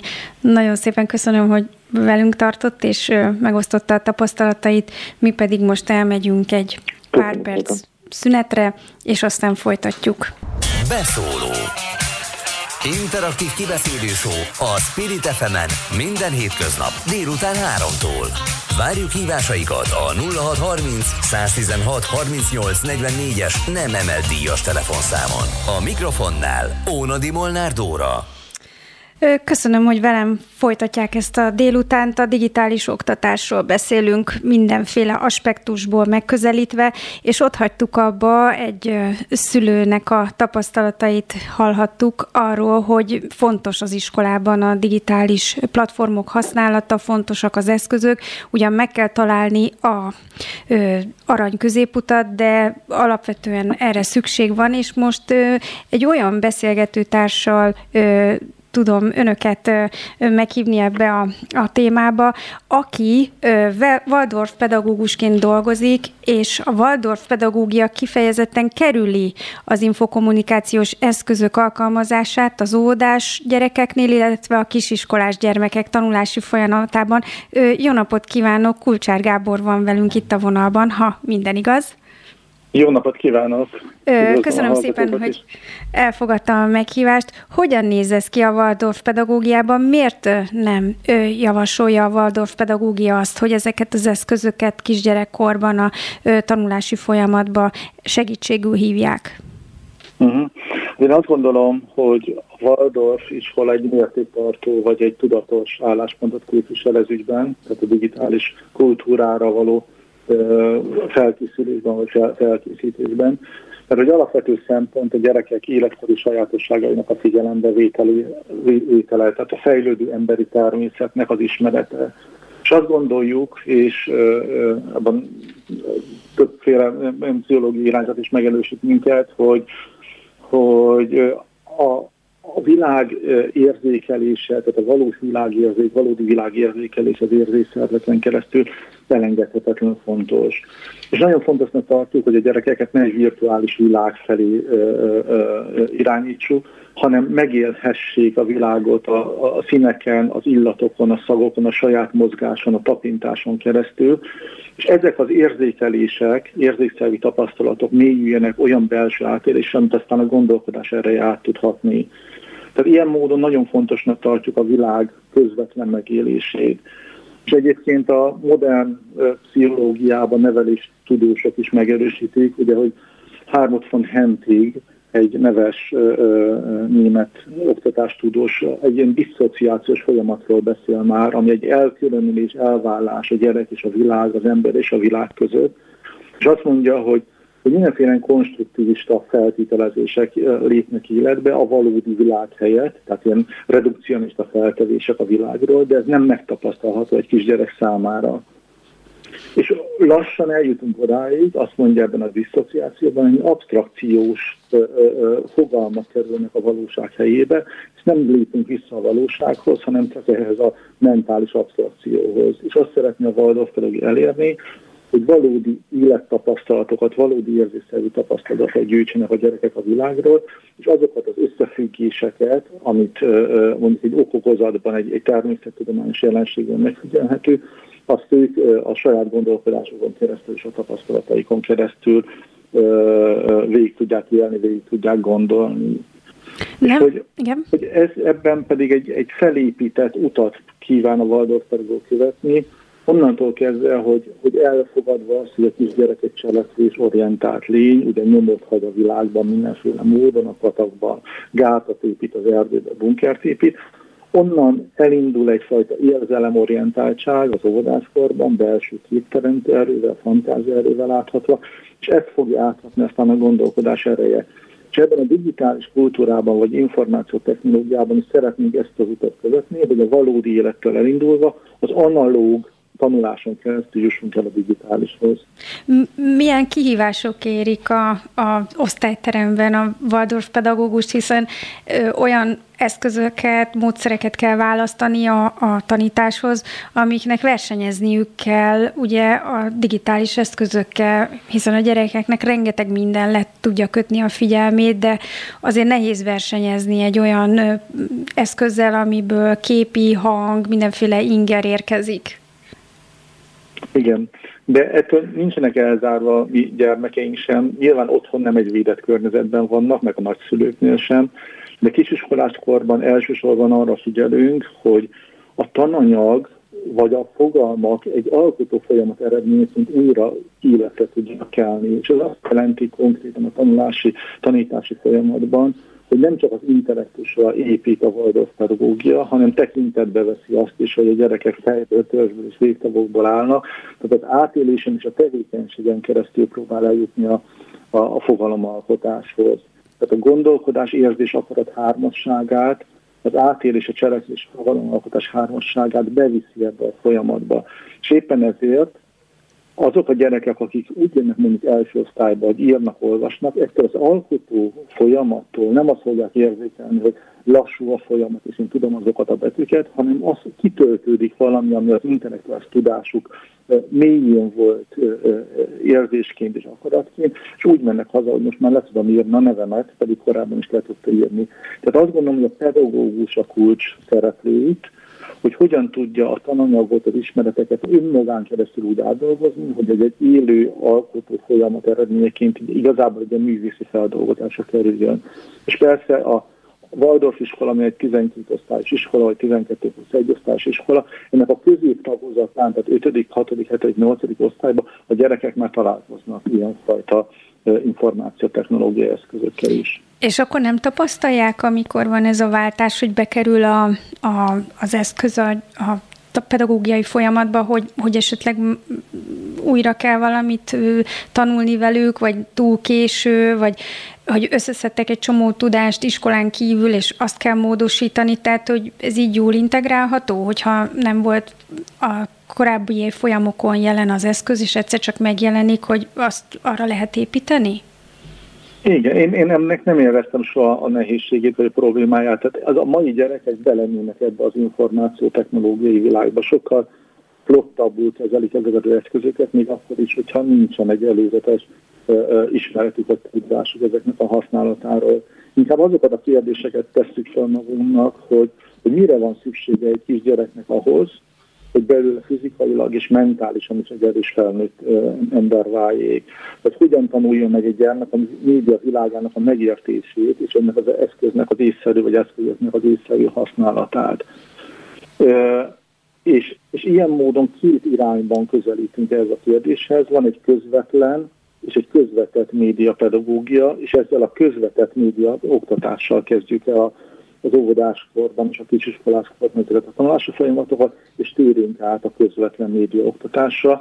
És ugye a kérdésére egy, egy konkrét példát hozzak, hogy, hogy nyilván vannak olyan szokások, amik a, a különböző eszközhasználatnál a gyerekek számára, vagy mi számunkra is rögzülnek. Ilyen például a, a, a gépelésnek a folyamata. Tehát alkotnak szövegeket, beadandóik vannak, meg prezentációkat készítenek és közben beépül az, hogy ez a sasféle módszer, hogy itt körözünk a klaviatúra fölött, és akkor lecsapunk a, a betűkre. Tehát, hogy nyilván egy ilyenfajta tudásnak, hogy hogyan tudják a tízügyes gépelést elsajátítani, meg be kell épülnie már az általános iskolai szakaszban, mielőtt egy rossz szokásrendszer ki nem alakul. De ez nem azt jelenti, hogy hogy direkt módon közvetlenül mondjuk programozni tanulnak, vagy a, vagy a, a, a, a számítástechnika fogalmaival találkoznak friss kutatások szerint amerikai gyerekek már pelenkás korukban ö, elkezdenek mindenféle eszközökkel ö, babrálni, főleg hát okos telefonokról van szó, és a 13-17 éves korosztálynak már nagy részének van ö, okos telefonja. Mm. Ezt alapul véve, hogy ennyire korán találkoznak eszközökkel, felmerült-e, hogy esetleg mégiscsak korábbi időszakban is beszéljenek arról, hogy mondjuk mik a káros hatásai, vagy hogyan lehet használni jól ezeket az eszközöket, hogyan lehet beépíteni a tanulási folyamatba, vagy ez egy nagyon szigorúan tartott pedagógiai módszer, és tényleg csak 11-12 éves korban kerül be a, a, az eszköz az oktatási folyamatba. Igen, tehát azt gondolom, hogy a Waldorf gyerekek sem a világtól izolált térben élnek. Tehát, hogy van egy privát életük, járnak külön órákra, tehát találkoznak ezzel a világgal. Egyáltalán nem szigorú ilyen módon a Waldorf iskola. A gyerekek hoznak telefont az iskolába, ezeket lehetőleg mi összegyűjtjük, vagy kikapcsolt állapotba használják. Tehát igazából nem kisiskolás korban nem használjuk ezeket az eszközöket.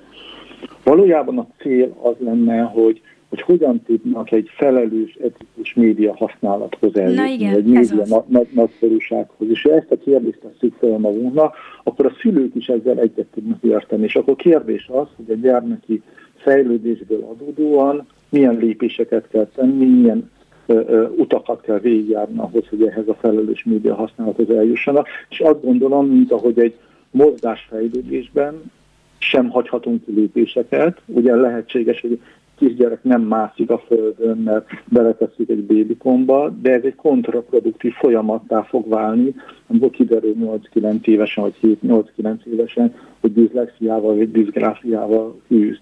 Tehát ezeket a lépéseket, ami ehhez a média nagykorúsághoz vezet, ezeket nem ö, ö, hagyhatjuk ki. És ennek ez az út, hogy a világ nagykorúság, de jó. Át, az analóg világon keresztül kell a digitálishoz. És akkor még egy gondolatom van, hogy régi cikk, egy, egy 11 vagy 10 éves cikk, ami a New York Times-on jelent meg, ez megtalálható magyar nyelven, és egyébként, hogy a Szilícium völgyben lévő Waldorf iskolában 75%-a a szülőknek olyan high-tech irányból érkezik, hogy pontosan tudják, hogy a kreativitás kifejlesztéséhez nem a korai média használat vagy eszközhasználat szükséges, hanem a világnak ilyen módon a, a cselekvésen, érzéseken keresztül való megélése. És ez egy Waldorf iskola, ahol a, a vezető high-tech cégek ott a, a, a, a völgyben, vagy high-tech cégek vezető a völgyben a gyerekeiket odaíratják, mert ők pontosan tudják, hogy mi szükséges ahhoz, milyen képességek vagy kompetenciák szükségesek ahhoz, hogy valaki ebben a világban is el tudjon igazodni. Hol... És nyilván egy jó informatikusnak a szakmai tudására szükség van, de hogy a tanulás szeretetére szüksége van, a csapati játékra szüksége van, a kreatív gondolkodásra is szüksége van, hogy elkerülje a régi gondolkodásmódokat, és ezeket nem az eszközökön keresztül tanulják meg a gyerekek, hanem a valódi tanulási folyamatokon keresztül. Hogyan lehet megoldani azt a felmerülő konfliktust, hogyha az otthoni környezetben nagyon-nagyon nagy az eszközhasználat, mondjuk kevésbé tudnak odafigyelni a szülők, dolgoznak, és gyerek nagyon rá kattan a telefonjára vagy a számítógépére, és ugye az iskolában meg egy más típusú élménykörrel találkozik, hogy ilyenkor van egy egyeztetés a szülőkkel, vagy, vagy hogyan tudnak ebben segíteni, hogy kisimuljon ez a két világ közötti, hát igen, igen. nem egy átidalhatatlan szakadék, de mégiscsak. Uh-huh. Igen, ez egy valós probléma, valós kérdés, tehát szülők nélkül ez a nevelés ilyen módon nem megy. Tehát egy nagyon-nagyon szoros együttműködésben tudunk csak a szülőkkel egy, egy irányba, vagy egy irányba húzni a, a, a szekeret. És akkor mondok egy példát, hogy a szülők egy Waldorf iskolában a tanév elején összeülnek egy adott osztályfokon, mondjuk negyedik osztályban, és azt mondják egymásnak egy szülői értekezlet keretében, egy szülői keretében, hogy hogy a gyerekeinknek szüksége van már telefonra, mert mennek haza az iskolából, mennek a nagymamához, mennek egyése, és hogy haza tudjanak szólni, de nincs szükségük okos telefonra. És van egy megállapodás a szülők között, akkor a negyedik osztályban, hogy ebben a tanévben kitartunk amellett, hogy a gyerekek vigyenek telefont, de ne okos telefont magukkal, hogy mindenféle tartalmakat, akár a közlekedő eszközökön egymással meg, meg tudjanak osztani. És akkor ez egy olyan biztonságot jelent a szülők számára is, hogy nem tudja azt mondani, vagy nem mondja azt a gyermek, hogy mindenkinek van már okos telefonja, csak nekem nincsen, és akkor előbb-utóbb beadja a, szülő a derekát, hanem van egy ilyen közmegállapodás, közmegegyezés a szülők között, hogy ebben az életkorban ezt a formát tartjuk. És egy ilyenfajta együttműködéssel működik csak igazából ez a fajta média pedagógia, vagy a média nagyrúsághoz válás. Nagyon szépen köszönöm Kulcsár Gábor média Waldorf pedagógusnak, hogy velünk volt, és elmesélte nekünk, hogy hogyan működik ez a Waldorf iskolákban. Minden jót kívánok! Köszönöm. Köszönöm szépen. Köszönöm szépen, viszontlátás.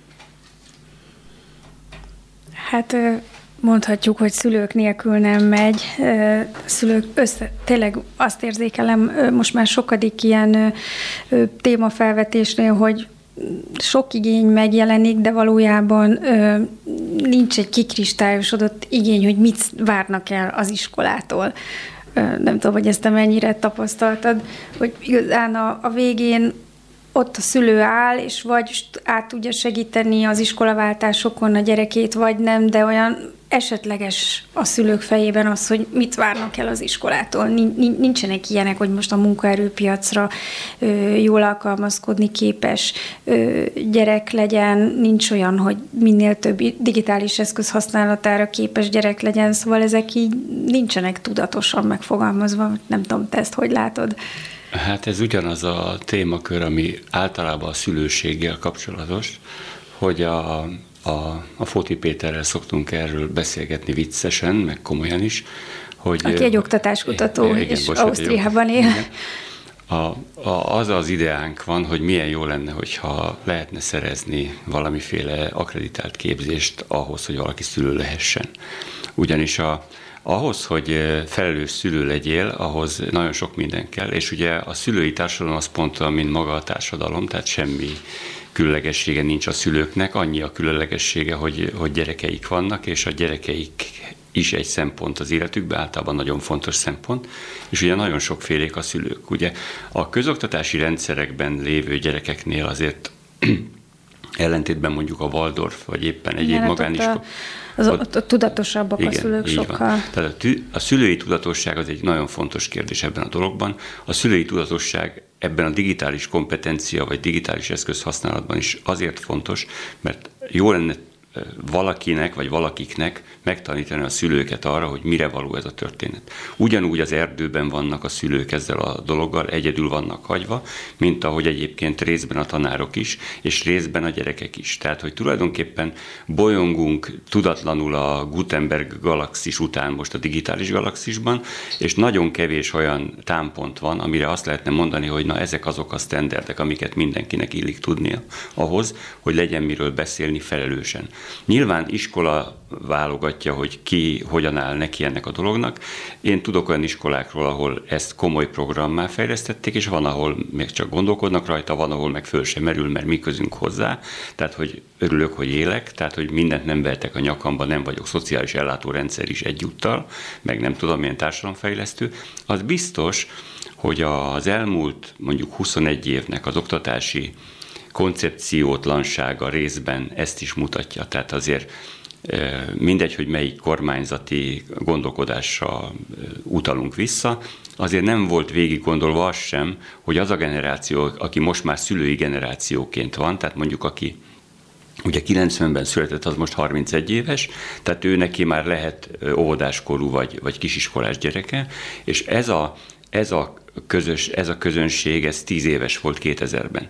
Tehát akkor sem volt koncepció, és akkor arra, hogy, hogy, hogy hogyan csináljuk tovább ezeket a dolgokat. Ha nincs egy, egy társadalmi konszenzus arról, hogy hova akarunk eljutni, mondjuk 10 év múlva, vagy 20 év múlva, hanem ilyen helyi, meg, meg lokális választási ciklusok közötti gondolkodásmódban mennek a dolgok, akkor nyilván egy hosszú távon ez visszaüt a rendszerben, és kialakul mondjuk egy olyan nagy tömeg, mint most Magyarországon is van, de más országokban is van bőven ugyanerre példa, hogy gyakorlatilag teljesen tájékozatlan szülők tömkelege, tájékozatlan gyerekek tömkelegével lézeng ebben a térben, és itt vagy ott vagy amott lecsap a különféle hatás erre a dologra, akár egy internetes zaklatás, akár egy, egy szexuális zaklatás formájában, vagy éppenséggel egyéb dolgokban.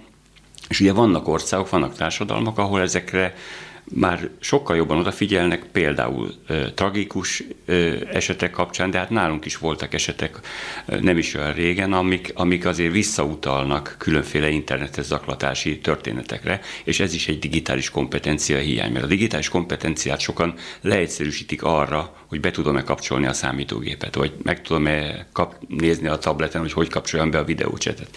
Nem ez a digitális kompetencia. A digitális kompetencia az, amit itt többen is elmondtak, hogy felelős módon ö, vagyok részese ennek a rendszernek, részben eszközben, részben pedig átlátom ezt a digitális teret. És ez egy hosszabb folyamat. Tehát, hogy ezt, ezt ez egy, ezért nagyon jó az, amit a Lénárd András mondott, és az, hogy nekiálltak ennek a dolognak, és csinálják. Ez egy üdv, üdvözlendő dolog, és nagyon fontos dolog. Ö, szerinted van olyan egyébként, hogy ideális kor, amikor kütyüt lehet adni egy gyerek kezébe? Mondjuk itt beidéztem egy ö, amerikai kutatást, ami azt írja, hogy már a gyerekek a pelenkázó asztalon is ottan ö, bizergálják az okostelefon, de hogy ö, van ilyen, hogy mi az, amikor még biztosan nem szabadna? Hát nyilván, mivel ez egy új területe a, a tudománynak, a kutatásoknak, sokféle nézőpont feszül egymásra. Én annak vagyok személy szerint a híve, hogy amikor a gyereket ez érdekli, akkor oda kell adni a kezébe, és nyilván szülői felügyelettel, vagy tanári, vagy óvodapedagógusi felügyelettel segíteni kell őt abba az irányba elmenni, hogy ezt felelősen, értelmesen használja. Tehát szerintem nincs. Az adás elején említettem, hogy nagyon egyenlőtlen volt ez a karantén időszak azoknak a gyerekeknek, akik nem tudtak bekapcsolódni a digitális oktatásba, vagy azért, mert olyan iskolába járnak, ahol nem igen tudtak fölkészülni rá, vagy azért, mert a helyzetük, a családi helyzetük, a státuszuk nem engedte meg azt, hogy digitális eszközeik legyenek. A legtöbb helyen ilyen civil adakozásból megpróbálták felszerelni a családokat, hogy a gyerekek ne essenek ki az oktatásból ilyen eszközökkel, de azért sokan kimaradtak. Azért egy ilyen több százezres gyerekseregről beszélünk, egyes becslések 120 ezerről beszélnek, mások szerint 200-220 ezer is van, akiknek nem sikerült bekapcsolódni. Szerinted hogyan lehetne megoldani azt, hogy az ilyen típusú egyenlőtlenségek kisimuljanak az iskolában, tehát hogy ne az eszközön múljon, ne az internet elérésen múljon, mit kellene ahhoz központilag intézni, most túl azon, hogy a gyerekek kezébe eszközt adnak, de mégis hogy lehet csökkenteni ezeket a hátrányokat? Hát szerintem ez nem eszköz szempontú megoldás. Tehát, hogy én azt gondolom, hogy a legtöbb helyen, legalábbis én, amit láttam, konkrétan a saját iskolám környezetében abszolút azt láttam, hogy a, a, a tantestület, az iskola, a, a polgármesteri hivatal mindent megtett annak érdekében, hogy ezeknek a gyerekeknek legyen eszköz a kezében. Ha nem lehetett megoldani, akkor megoldották azt, hogy valamilyen biztonságos módon az iskola területén belül, vagy akár külső helyen legyen oktatás. Tehát, hogy én azt gondolom, hogy a pedagógus társadalom ebben nagyon sokat tett és igyekezett, ahogy én látom és hallottam. Ennek a dolognak azért van egy másik oldala is, nevezetesen az, hogy aki nem akar tanulni, nem akar részt venni a tanulásban, egyébként sem gyakran Annak jó ürügy volt. Tökéletes, így van. Tehát, hogy gyakorlatilag azért a, az a kulturális gap, az a, az a szakadék, amit egyébként is a, a, a leszakadó rétegek egy országban produkálnak, az ebben az esetben nyilván megerősödött. Tehát jó, jó indok volt arra, hogy le lehessen maradni ettől a dologtól, de nem az eszköz fogja megoldani ezt a problémát, hanem ez egy olyan társadalmi kérdés, amit eszköz függetlenül kellene megoldani, és ez is egy több tíz éves történetnek a, a kérdése. Csak milyen érdekes, hogy ez a pandémia és ez a veszélyhelyzet alatt kötelezővé tett digitális munkarend, ez hogyan rakta az összes magyar oktatási problémát így az asztalra, így egymás mellett állnak ilyen dobozokban, hogy a méltányosság kérdése, a szegregáció kérdése, a minden ott van, ami, amit ez elő tudott hozni. Így van, hát a, ugye ez, a, ez, ez ebbe a szép, hogy, hogy ugye mindent látunk, tehát minden, aki, mindenki, aki a szak, szakemberként, felelős szakemberként ott van, óvodapedagógustól, minisztériumi tisztviselőig, mindenki látja a problémát, de ugye ez a régi történet, amit már mi magunk is beszéltünk többször, hogy egy oktatási rendszer vagy egészségügyi rendszer átalakítása az több tíz éves folyamat és pont a választási rendszereknek a sajátságából fakadóan soha nem áll neki egyetlen kormány se annak, hogy igazándiból belevágjon, mert az elején mindig rengeteg veszteség, rengeteg költség, rengeteg konfliktus van, és azt senki nem szívesen viseli magán ezeket, ezeknek a hatásait.